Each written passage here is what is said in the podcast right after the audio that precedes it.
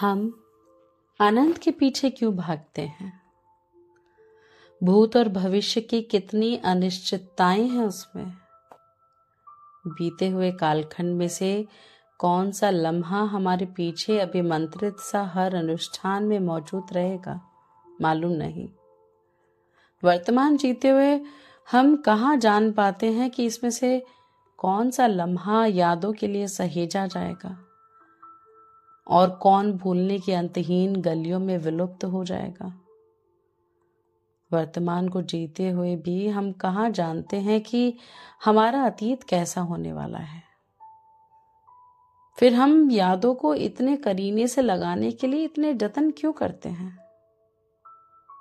आप कितना भी अच्छा कैटलॉग कर लो, ये जानना नामुमकिन ही है जब बीते जख्म उधेड़े जाएँगे तो दर्द कहाँ से उभरेगा? तो मन से, मेरा मन तुमसे इतने लंबे अंतराल का बंधन क्यों माँगता है? याद की शक्ल कभी पहचानी नहीं होती। किस लम्हे में किसकी याद आई, इसका भी कोई मैथमेटिकल फॉर्मूला नहीं है। तो फिर क्यों मैं तुमसे जुड़ी रहना चाहती हूँ? हिचकियों से, शाम के रंग से, हरफों से या कि एकदम ही सच कहूँ?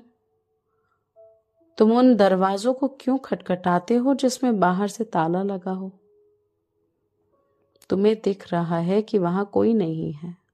वहाँ कभी कोई नहीं आएगा। वहाँ से वो जा चुका है, फिर भी नहीं मानती। प्यार की मासूमियत के दिन ढल चुके हैं री लड़की पर। तुमसे कौन प्यार करेगा कि तुम्हें तो खेलना भी नहीं आता? कितना भी तुम्हें इस खेल के नियम बता दूँ, तुम हमेशा भूल जाती हो और गलत इंसान से प्यार कर बैठती हो।